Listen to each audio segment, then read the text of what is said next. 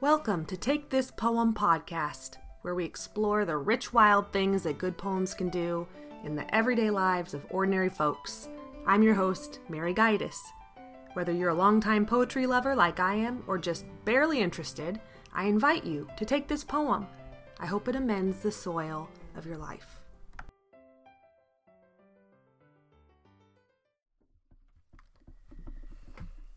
I'm here today with my youngest daughter. She long ago ate the frosty that I bribed her with to come on my podcast. And after listening to her sister's episode a few times in her room, I think she's ready to join and share some of her favorite poems. So, welcome to my poetry closet, Eleanor. How, Welcome. how are you today? Good. Good. So we talked a little bit together about some of the favorite poems you've learned over the years, and we picked a few to say today. So which one would you like to start with? The Eagle by Alfred Lord Tennyson. He clasps the crags with crooked hands, close to the sun lonely lands. With the azure world he stands. The wrinkled sea beneath him crawls. He watches from his mountain walls, and like a thunderbolt he falls. Ooh, that's one of my favorites too about the eagle. Um, let's see. Do you remember any of the other ones you wanted to say? the and- moons are meeker than they were. By. Emily Dickinson. Go ahead. The moons are meeker than they were. The nuts are getting brown. The cherry's cheek is plumper. The rose is out of town. The maple wears a gayer scarf. The field of scarlet gown. Lest I shall be old fashioned, I'll put a trinket on. What season is that talking about? Fall. Yeah, we learned that one this fall, and it seems like it really um, intrigued you for some reason. I keep hearing you mention this one. What do you like about this poem? Are you able to tell me? Hmm, no, I just like it. You just like it. Mhm. Okay, the last one I remember you were going to say, we also say this one in the fall, but it's a little bit creepier. Remember, someone came knocking? Yeah. And who wrote this one? Emily Dickinson? Not Emily Dickinson, it's Walter. Oh, yeah, Walter de la Mare. Okay, so this one's a little creepy. How does it go? Someone came a knocking at my wee small door. Someone came a knocking, I'm sure, sure, sure. I listened, I opened, I looked to left and right, but not there was a stirring in the still dark night. Only the busy beetle tap tapping on the wall, and only from the first the screech owl's call. Only the quick cricket whistling while the dewdrops fall, and I know not who came a knocking at all, at all, at all. Yeah. There's one more I want to say.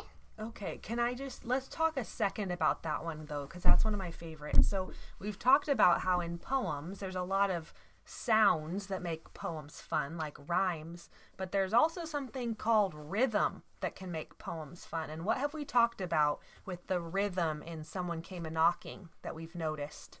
Something about the beat of the poem. Do you know what I'm talking about? Well, several times in this poem, over and over, there's three short words right next to each other, right? Like this. Yeah. Or someone came a knocking at my wee small. Someone came a knocking, I'm sure, sure, sure. And what does that bump, bump, bump remind you of in this poem? Mm, no. Well, it reminds me of someone knocking on a door, like this. So it's like the words are talking about a creepy knocking, and the rhythm also adds to that boom, boom, boom, creepy knocking sound. Delightfully um, spooky, huh? What do you think the knocking was? Was someone there? It was either the wind, the rain, or the beetle. Okay, so you think it was just some natural occurrence making that sound. Okay, I know you have a funny one that you want to finish up with. What is it called? It is called.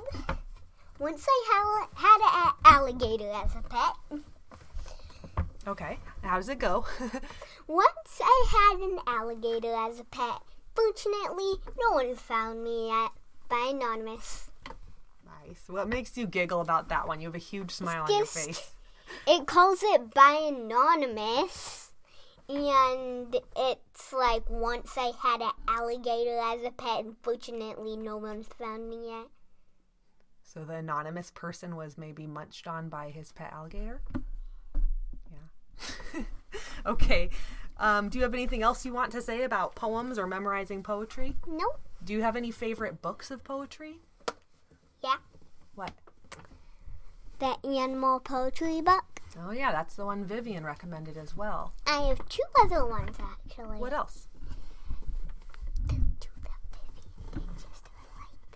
Actually, one more. What?